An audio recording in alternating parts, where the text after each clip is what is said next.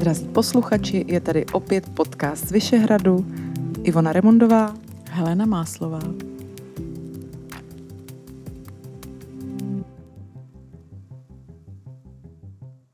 Dnes si budeme povídat o Vánocích, protože za chvíli budou. Je, šťastné a veselé. Šťastné a veselé.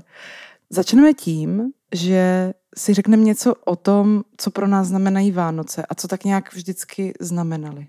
Já bych zůstala u toho šťastné a veselé. Možná stojí za připomenutí to, že se radost, veselí zřejmě vždycky pojila k tomu, že to období tmy, kdy se celá příroda zhasla, tak se zakončilo zimním slunovratem a příroda se znova rozsvítí. A to vítání toho nového slunce, toho nového božíčka nebo Ježíška, tak vždycky byl důvod udělat pořádný mejdan. A naši přeci si asi vždycky našli nějaký způsob, jak si tu radost vyvolat. Akorát na tohle jsme trochu zapomněli, mám pocit, že dávání dárku byl jenom jeden ze způsobů, jak si tu radost vyvolat, způsobit si navzájem. A znám spoustu lidí, kteří jsou tak sprozelí z toho nakupování dárku, že pro ně teda rozhodně Vánoce nejsou žádné šťastné a veselé, ale prostě to vydržím. Těch nápadů na to, co pro mě Vánoce znamenají, mám spoustu. Jeden z nich je, že je to jednou za rok něco naprosto nevýdaného, kdy se musí za hodně krátkou dobu toho hodně zvládnout, co nikdy v roce nedělám. Něco upéct, uklidit, nakoupit spoustu dárků a skontaktovat se s lidma z rodiny, se kterými se člověk musí domluvit na tom, jak ty Vánoce budou vypadat. V některých rodinách je to dost jednoznačný a zajetý ale někde se každý rok vlastně domlouváme znovu a znovu a znovu si potvrzujeme, jak to jako uděláme, u koho budeme, co budeme vařit, v kolik se sejdeme a Nechci teďka, aby to znělo úplně cynicky, protože mám doma tři malé děti, které se na ty Vánoce příšerně těší. A já je s tím hrozně otravuju, s tímhle tím svým cynickým pohledem. Ale někdy si opravdu říkám, jako co jsme si to, co jsme si to nadělili. Myslíš, jako, že eh, je to taková ta obtížně, náročně plánovaná společenská událost a pak zjistíš, že se ti na ten večírek nechce? Já myslím, že to souvisí s tím, že se Vánoce vždycky jako znova musí vydefinovat, co je vlastně rodina. Že to je vždycky takový kvíz, který dostaneme eh, ke konci listopadu, abychom vlastně si znova uvědomili, co je vlastně naše rodina. No a protože rodina se začala už v druhé polovině 20. století rozpadat, komplikovat, pečvorkovat a nevím co všechno a vznikaly atypické rodiny, vznikl fenomen singles lidí a tak dále, tak si myslím, že to vlastně je pro spoustu lidí poměrně slušný stres. Pro spoustu lidí znamená to přemýšlení, jak zvládnout agendu těch Vánoc, to znamená pro všechny eh, koupit nějaký dárek, jak to časově že se synchronizovat, tak způsobuje, myslím, eh, u spoustu lidí zmatek. A to nejenom jejich vlastní zmatek, ale i zmatek komunikaci. Třeba si pamatuju, moje první ordinace byla v Pařížský, Pařížská 3.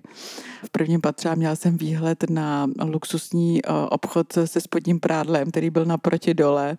A vždycky, když byl advent, já jsem teda byla jenom jeden advent, tak teda když byl ten advent, tak jsem pozorovala, eh, kdo tam chodí nakupovat a jaké balíčky odnáší a úplně krásně bylo vidět, jak tam najíždějí ty drahé vozy, z nich vystupují muži a odcházejí a mají třeba tři, dva, tři, ale třeba i čtyři identické balíčky s nějakým spodním prádlem, možná s nějakou podprsenkou nebo i voňavkou, tam prodávali i parfémy.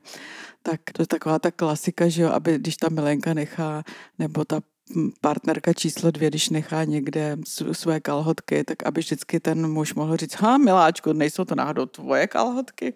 Nebo je z tebe cítit dámský parfém, no ale vždyť je to ta voňavka, co jsem ti daroval, ty ji nepoužíváš a tak dále tak to bylo pro mě tehdy ještě vlastně ženu, která měla nějaký zbytky ideálu, tak při tom pozorování tady toho obchodu teda jsem pochopila, že muži s více rodinami nebo s více partami, tak mají teda vážně velký stres. No to ještě na tom jsou dobře, když ho můžou vyřešit jednou návštěvou eh, butiku v Pařížské.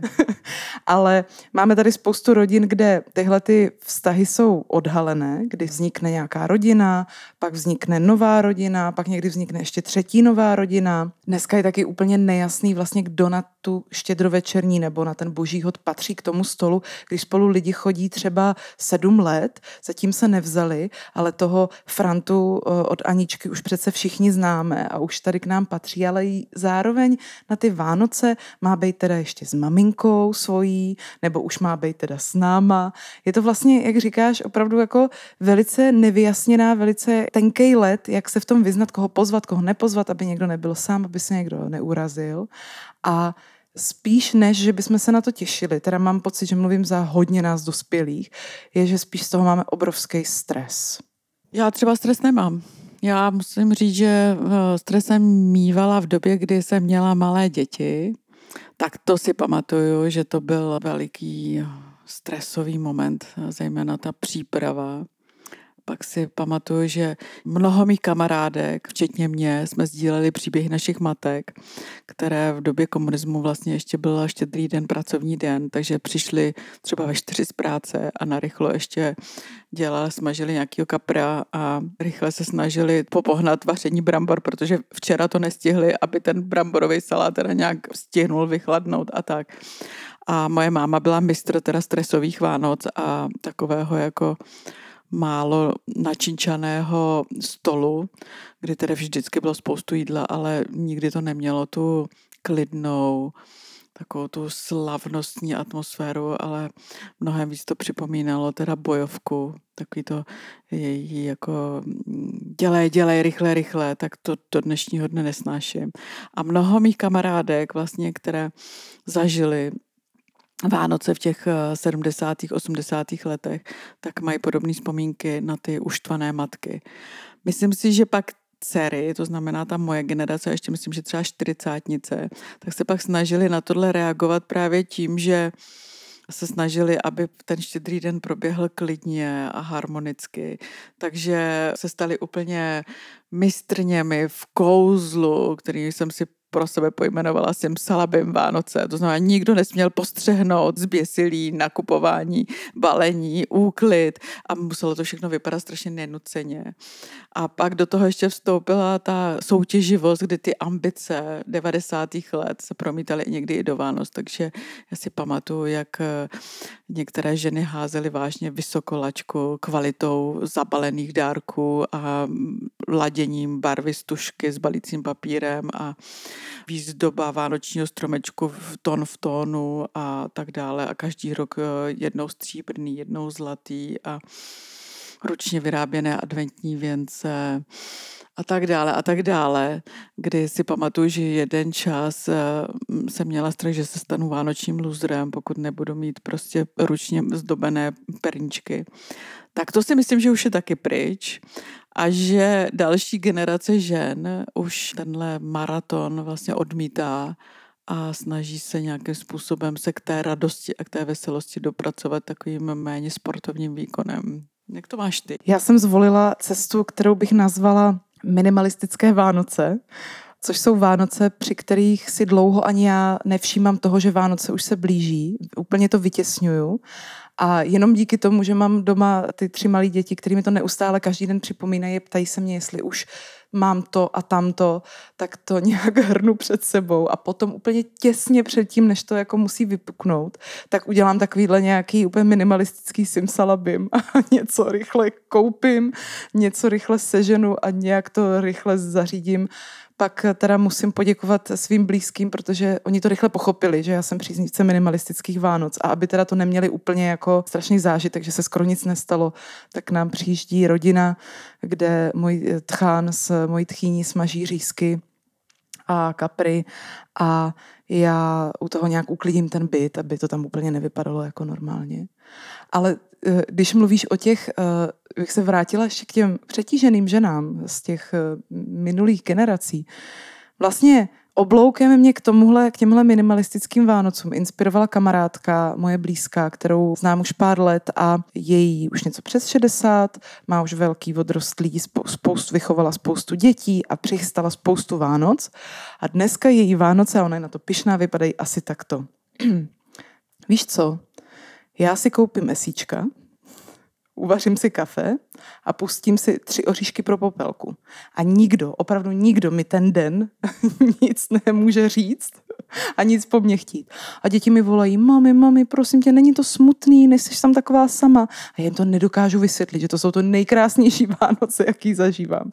Takže když na Táňu myslím, tímto jí moc zdravím, tak eh, si uvědomuji, že dělám takovou kombinaci takového jako zařízení něčeho, aby ty lidi kolem mě zase to neměli úplně nudný a obyčejný, ale zároveň si tam tu svoji chvíli pro ty esíčka vždycky snažím najít a snažím se z toho nezbláznit. Já jsem kdysi chodila s chlapcem, jehož tatínek byl mistr vánoční prokrastinace, protože ten měl jediný úkol na štědrý den a to je sehnat vánoční stromeček a přinést ho domů. A opakovaně se stávalo, že vánoční stromeček přinesl až po půlnoci s tím, že ještě šel na půlnoční mši, takže ho přinesl třeba půl druhý ráno. A tím, se, tím pádem se všechno rozbalování dárků a všechno odehrávalo vlastně jako nad ránem, prostě 25. A, a mezi tím obě, oběšel spoustu známých a samozřejmě jako při, strašně se opil, ale stihnul i mezi tím i trochu vystřízlit. takže nakonec všechno dobře dopadlo. No ale co se týká toho minimalismu, tak si myslím, že se vžil termín. Jehož autorem je Marek Dalí, který to kdysi řekl do nějakého rozhovoru, kdy se ho ptali, jak bude trávit štědrý den a on řekl, že miluje Vánoce do zdi. A někteří mý přátelé to používají a skutečně se na štědrý den mají tendenci zavřít doma, ale oni si ani nekoupí ty esíčka a ani si nepustí ty tři oříšky pro popelku, ale skutečně zůstanou v tichu a ve tmě a dají to do zdi. To znamená v úplné samotě, v, úplné, jako v úplném klidu, takové, jako bychom řekli, štědrovečerní meditaci. Znám asi tři takový lidi, kteří to opravdu takhle dělají a taky by to ani za nic nevyměnili. To je zajímavá inspirace pro naše posluchače. Můžete to mít do zdi, úplně v tichu a bez ničeho a můžete sehnat všechny možné vánoční dekorace eh, ze všech koutů světa ozdobit si celý dům a vyšperkovat si to. Když jsme u těch vtipných na poslední chvíli historek Vánoc, tak když si teďka vzpomínám na svý rodiče, tak si uvědomuju, že oni taky nebyli úplně jako chystači Vánoc už od října eh, že se to u nás taky vlastně trošku řešilo na poslední chvíli. A jednou se stala taková úžasná věc, Nevím proč, nějak se nedomluvili, kdo ten stromek koupí. Nebylo to u nás takhle rozdělený, že by to měl jeden nebo druhý na starosti. A najednou se stalo, že 23.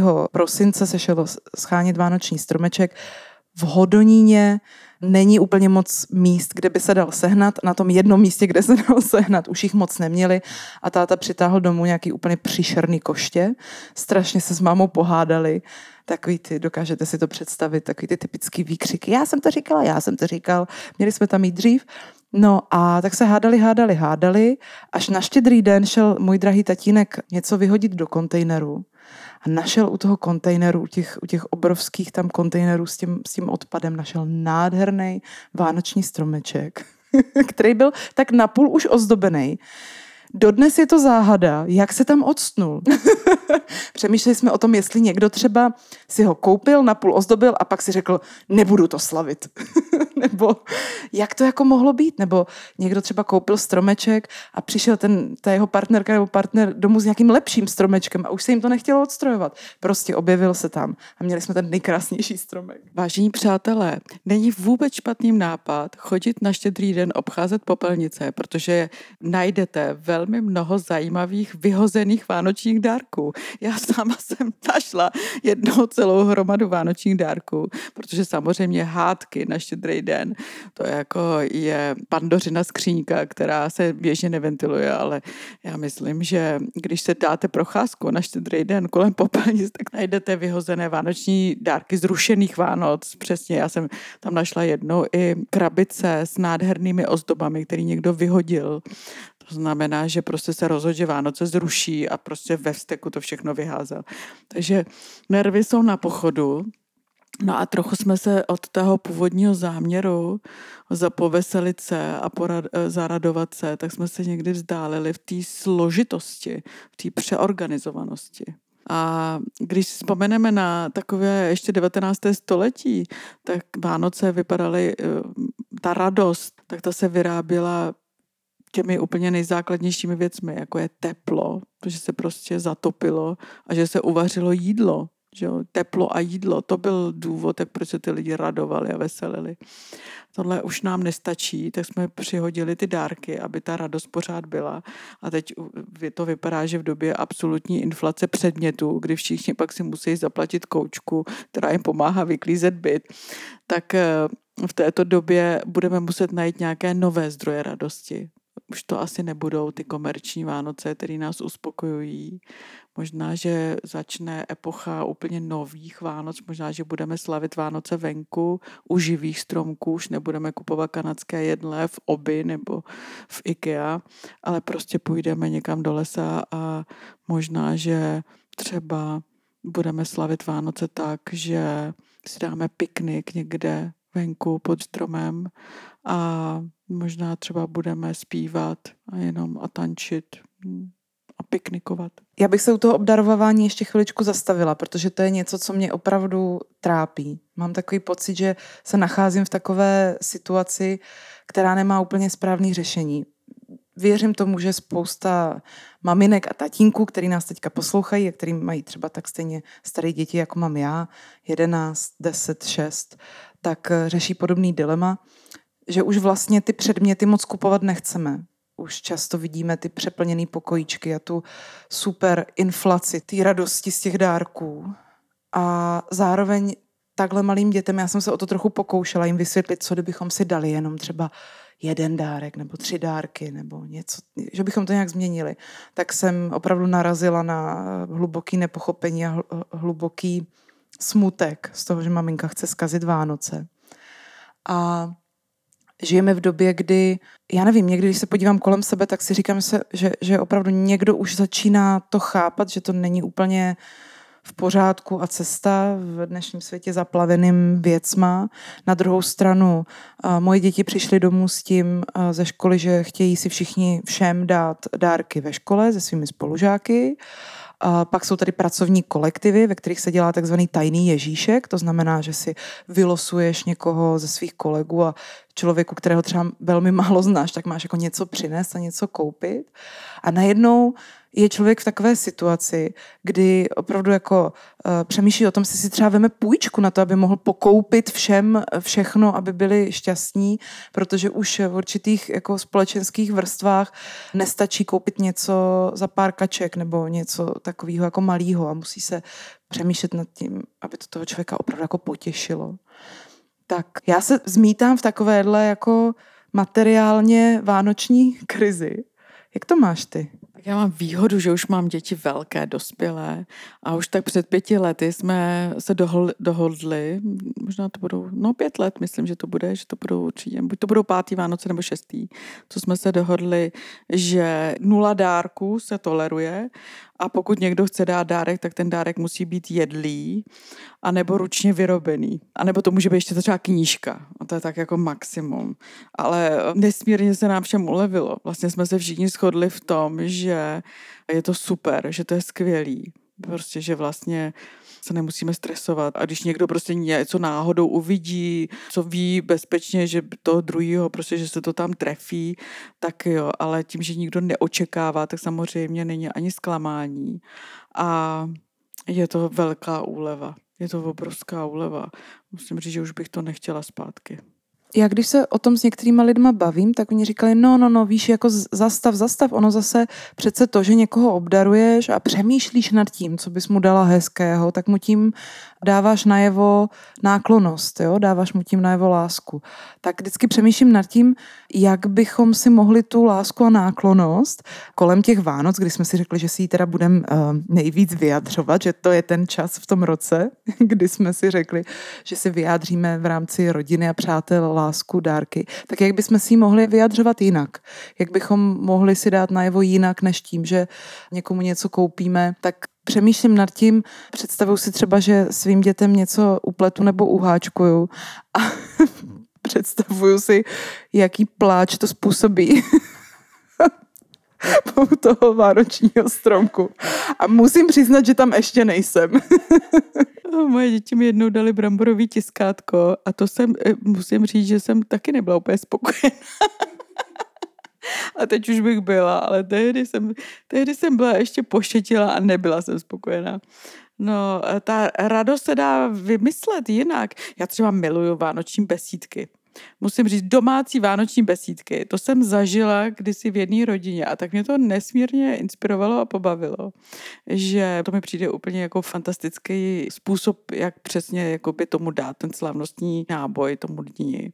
Je, že si každý připraví nějaký vystoupení, nějakou scénku že si při, každý připraví nějaký stand-up a to někdy fakt je jako výborný. Tak nápad nebo doporučení nebo tip od Heleny Máslové, uspořádejte vánoční besídku a napište nám, jak to u vás doma dopadlo. Ať už jste na nás narazili kdekoliv, posloucháte nás třeba na Spotify nebo na nějaký jiný síti, tak jsme vám ještě chtěli říct, že tady existuje možnost nás podpořit i finančně, tenhle náš podcast. A to na síti, která se jmenuje Patreon. Tam nás můžete najít, jmenujeme se Helena Máslová a Ivona Remundová a toto je podcast z Vyšehradu. A když se na ten Patreon podíváte, tak tam najdete třeba nějaké zajímavé ceny a najdete nás tam a můžete nás podpořit. Pojďme se teďka pobavit vlastně úplně o tom začátku, o tom, co to teda vlastně slavíme na ty Vánoce, protože teď jsme mluvili o tom, co nás obklopuje při tom chystání, o těch spíš eh, stresujících nebo nějakým způsobem problematických momentech. Ale když se vrátíme úplně na začátek, tak slavíme vlastně porod malého miminka, malého Ježíška, který se narodil ve chlévě.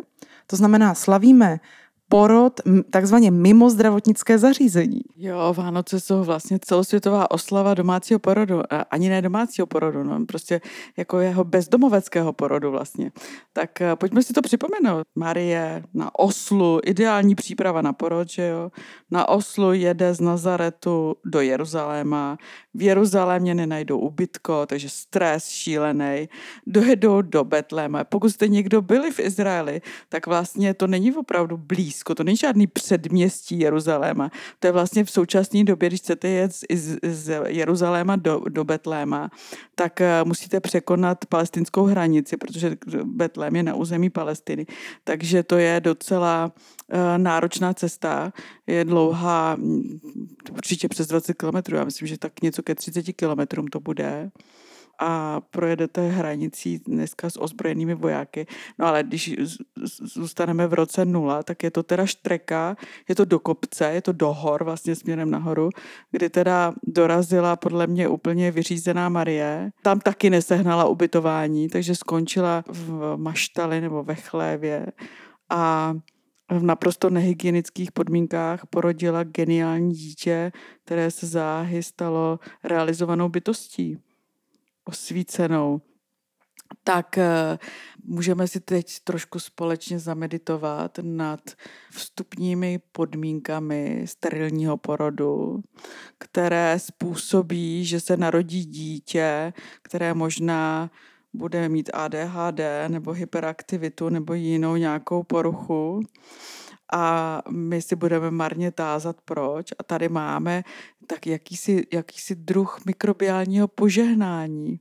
Ta přítomnost těch zvířat možná způsobila určitou propojenost vlastně s ostatními živými tvory a možná i takovou nějakou větší náchylnost k tomu milosrdenství a k soucitu, do toho samozřejmě astrologické podmínky a no a pak to potvrzení těmi třemi krály co nádhera, ne? Jako, to je vlastně ta symbolika toho dárku. Ale nevím, jak by reagovali tvoje děti, kdyby si jim dala kadidlo a mirhu. Já to rozhodně vyzkouším a taky vám dám vědět, jak to dopadlo. Ale co určitě vyzkouším taky, je, že uh, se pokusím zpřítomnit tady tenhle ten příběh, aspoň u nás doma. Oni teda už ode mě pár uh, porodních příběhů slyšeli, tak uh, moje rodina už je tím trošku unavená. Ještě napadá, že vlastně u toho porodu nebyla ani porodní bába, že tam vlastně to zvládla s tím Josefem že s tím Josef musel tím pádem asistovat u porodu 16-leté Marie tady ten vdovec postarší, že to musel být fakt hustý challenge. Já myslím, že prostě porodila sama, jak už se to někdy ženám stává a zvládla to, byla určitě strašně šikovná, protože na všech těch eh, obrázcích a ve všech těch betlémech je vyobrazená uh, tak jako některé maminky se dneska fotí po porodu, jako kdyby se vůbec skoro nic nestalo. Vypadá, že je úplně spokojená, zdravá, plná, plná energie. Takže nejspíš to byl opravdu ten nejkrásnější možný porod, jaký si dokážem představit. Většinou klečí u těch jesliček vlastně, tak zkus si představit rodičku, která porodí a klekne si to jako, že jo, to není úplně tak obvyklý. No, No, tady bych trošku zaváhala nad tím vyobrazením pozdějším, jak se vyobrazuje to, jak to bylo, jak to skutečně bylo. Tak to je možná něco, co zkusím u nás doma. Pobavit se po 168. o domácím porodu, ale tentokrát trochu jinak, s, per- s perspektivou myslíce na uh, Ježíška a jeho rodiče. A vlastně zamyšlení ale nad tím opravdu, co to slavíme, i v malých dětech, a měla jsem to úplně stejně, tenhle ten přesmyk od té oslavy toho narození Ježíška k té legendě, že ten Ježíšek nosí ty dárky, byl opravdu extrémně matoucí. Já teda nevím, jak ty, ale pro mě opravdu byla strašně těžká představa, že to miminko zvládá nějak od někud někam přesouvat nějaký věci.